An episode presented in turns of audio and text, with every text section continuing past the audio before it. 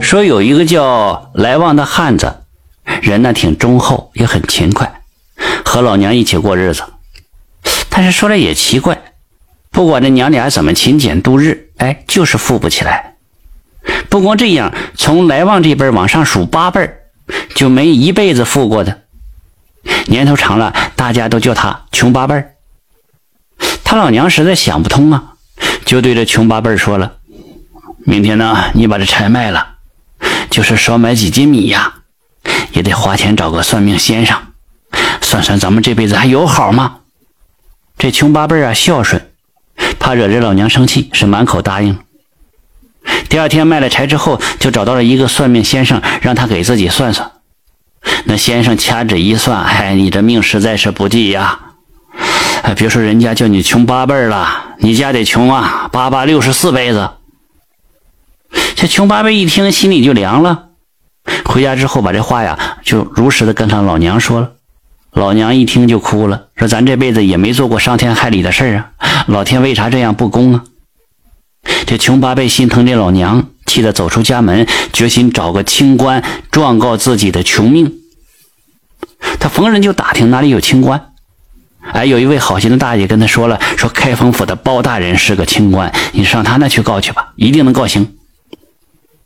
一个月之后，这穷八辈呀就找到了包公的衙门口，他要进去告状，但是守门的却不让。包大人刚退堂歇息，明天再来吧。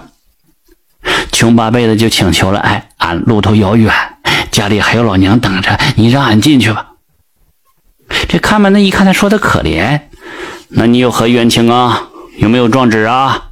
你告诉我，我给你去回禀吧。哎，俺不知道冤从何来。俺就状告俺的命。这看门的一听，觉得荒唐，哼！我当差几十年了，从来没有听说告命的，滚！他说着，拿起那水火棍就赶，但是穷八辈子不肯走，两个人在衙门口就吵起来了。包公正在书房处理着公文呢，就听到声音了，便让人出去看看怎么回事啊。那人来到门外，听了穷八辈的诉说，也觉得不可思议，也要赶他走。于是三个人就吵闹起来了。包公听到之后，急忙走出来。穷八辈子一看是当官来了，上前就双膝跪倒，诉说着冤情。包公一摆手：“那你跟我到书房里来吧，本官为你做主就是了。”到了书房了，包公就说了：“啊，你姓甚名谁呀？家住哪里呀？冤从何来呀？”你要状告哪个呀？要讲实话呀！果真有冤情，本官一定给你做主啊！小名叫来旺，呃，家住山东，家中还有老娘。俺家八辈子是代代穷，大家都叫我穷八辈。娘叫俺去算命，那算命先生说俺家不是穷八辈，得穷八八六十四辈子。你说俺和娘从来也没有做过伤天害理的事，为啥呀？这是你说俺冤不冤？包公听了之后点了点头，让人把这穷八辈带下去呀歇息，他要连夜办理此案。待人走了之后，包公取出那宝贝优先枕，合衣躺下了。这优先枕可真深呐！包公刚往上一躺，就觉得耳旁的阴风嗖嗖作响，一会儿就到了阴曹地府，就到了阎罗宝殿了。阎王爷一看他来了，赶忙下座相迎。见到包公是满脸怒气，哎呀，包大人。啥事儿啊？包公就说了：“有个穷八辈子，为何代代受穷啊？”阎王就翻看这生死簿，哦，呃，因为他祖上做过伤天害理之事，故罚他他家呀八八六十四辈受穷。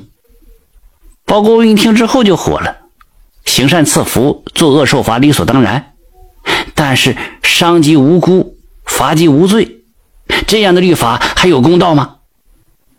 阎王爷被包公驳得无言以对，那那包大人有何高见呢？嗯，依我之见呢，这个穷八辈子勤劳忠厚，该赏；孝敬老人，美德可赞。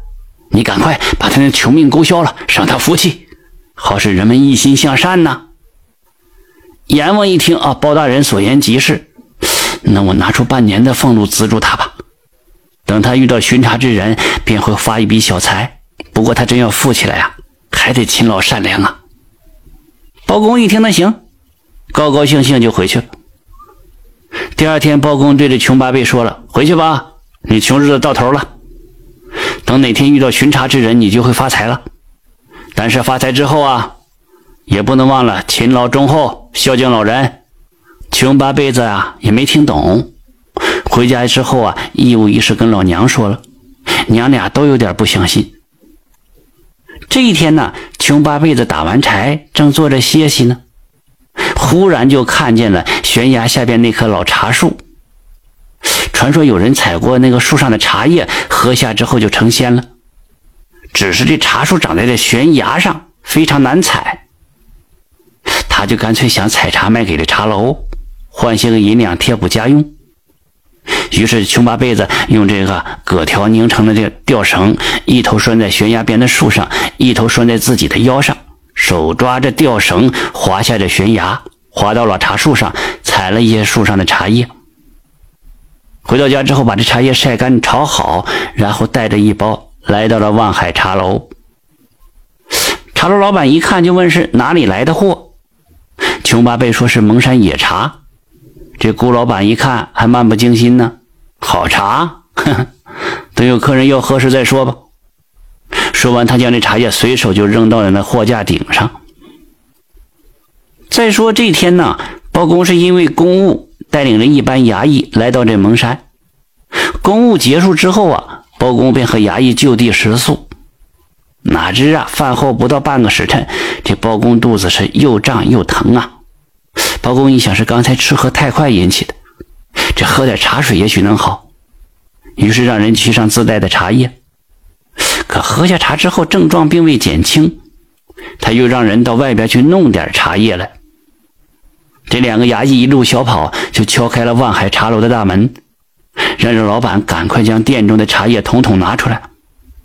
这老板一看是官差，哪敢怠慢呢？连忙照做。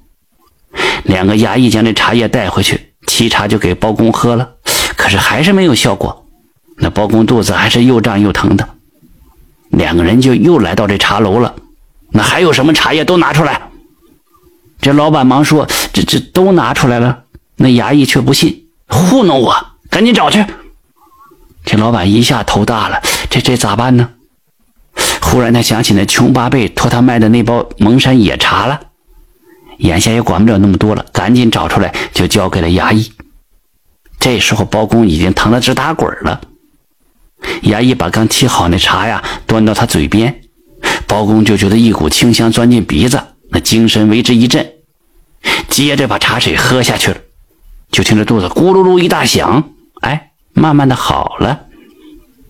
第二天上午，包公特地带着衙役来到这茶楼，那老板都吓坏了。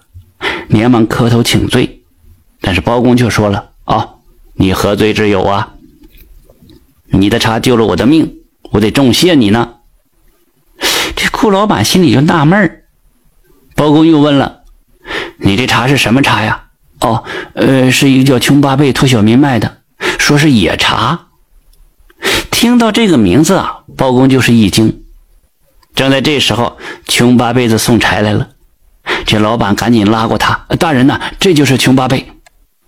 包公是哈哈大笑啊，哈哈哈！穷八辈，你还记得我吗？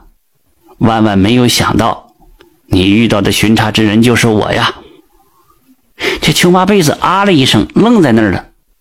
包公继续说了：“你救了我一命，啊，为表谢意，我特送你纹银五十两。”穷八辈这辈子哪见过这么多银子呀？一听懵了，还是那个茶坊老板反应快，赶紧戳戳这穷八辈子，还还不赶快谢包大人呢？穷八辈子这才回过神来，赶紧道了谢了。包公又问：“这茶从哪儿来呀？”穷八辈老老实实就说了：“啊，就望海峰那棵老茶树上了，说是呃仙茶。”包公点了点头，嗯，那可是特产呐。可是就一棵这茶叶太少，该让他结果留籽儿。树生树，这个活你能做吗？哦哦，能。回到家之后啊，穷八辈子将今日这个事情就跟老娘讲了，娘俩是喜极而泣，一个劲儿的朝开封府方向磕头啊。后来这穷八辈子又爬上那棵老茶树，好不容易找到了三颗种子，他就把这茶树种子种在了望海峰的半山腰上，又在附近盖了一间木屋子，这吃住啊都在山上。几年之后，这种子长成了茶树，那茶树啊又长成了茶林。这蒙山茶啊成了一道不可多得的饮品，穷八辈就成了当地的富户了。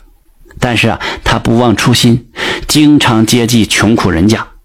渐渐的，穷八辈的这个名字啊，就没人再叫了。